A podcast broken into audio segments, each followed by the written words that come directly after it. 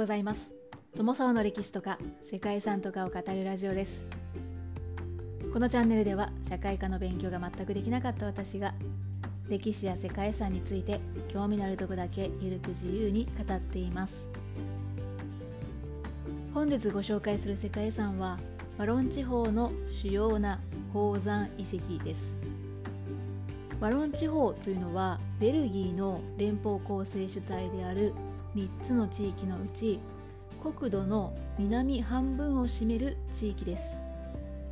ワロン地方はかつて石炭の一大生産地として19世紀から20世紀のベルギーの近代産業を支えてきました。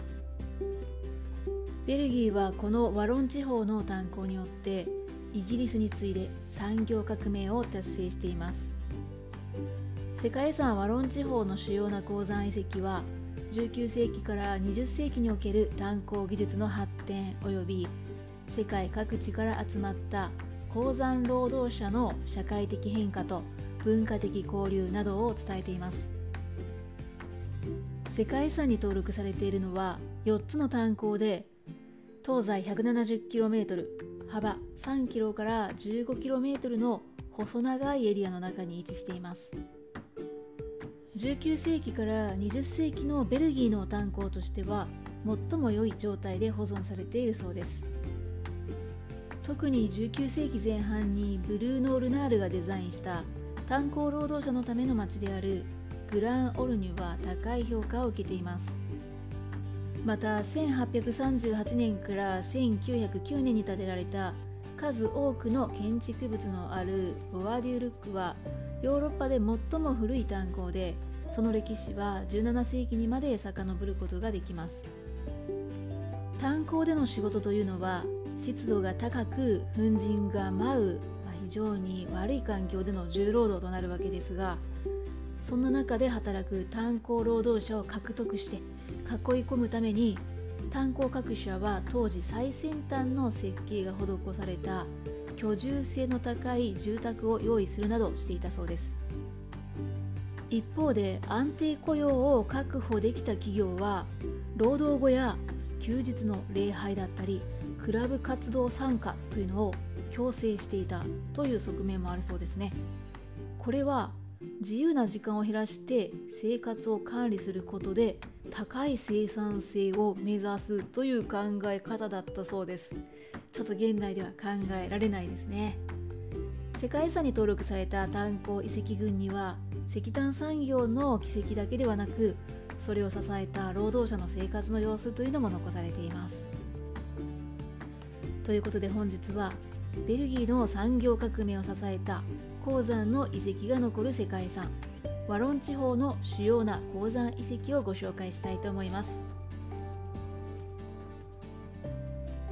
この番組はコーヒー沼で泥遊びパーソナリティ翔平さんを応援しています。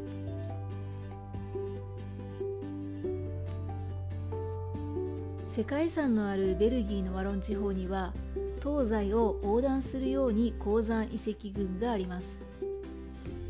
ワロン地方だけではなくドイツやフランスなどベルギーの国境にまたがるこの地域の一帯は良質な石炭鉱が見つかりかつて大量の石炭が採掘された場所となっています。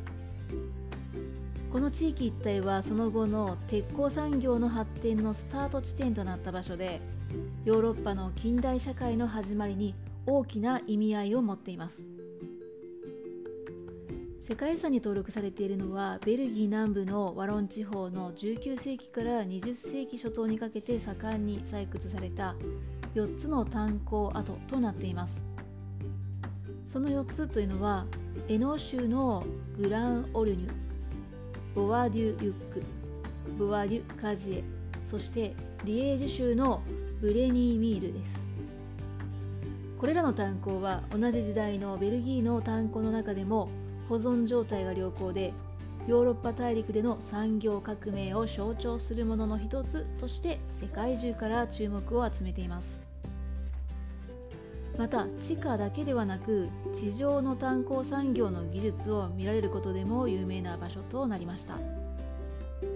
世界遺産の対象となっている4つの鉱山では博物館があったりかつての様子のわかる展示なども行われていて当時の生活や仕事の環境というのを学べる場所となっています。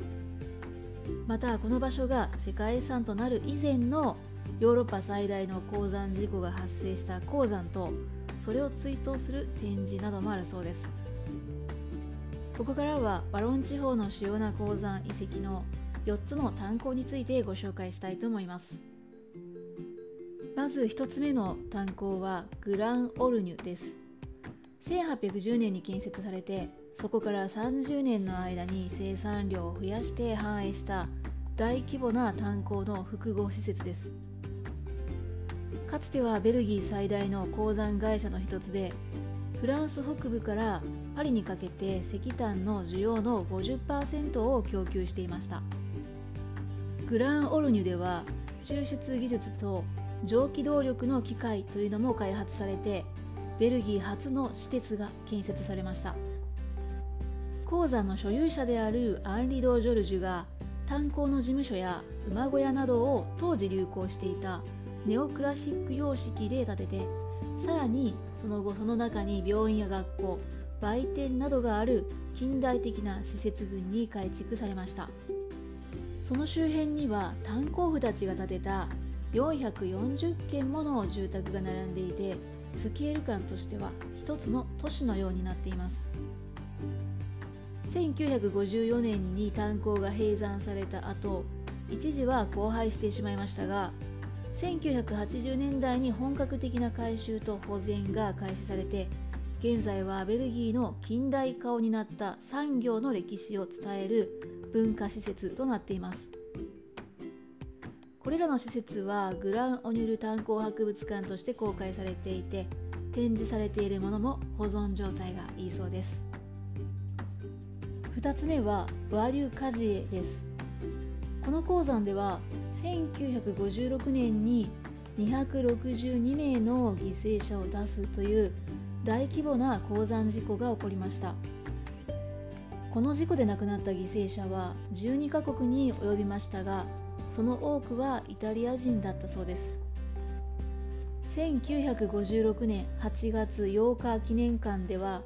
映像や写真証言などを通じてこの事故の惨劇を伝えています。敷地内には犠牲者を追悼する記念碑も建てられているそうです。3つ目の鉱山はボワデュ・リュックです。ワロン地方で最も古い炭鉱の一つで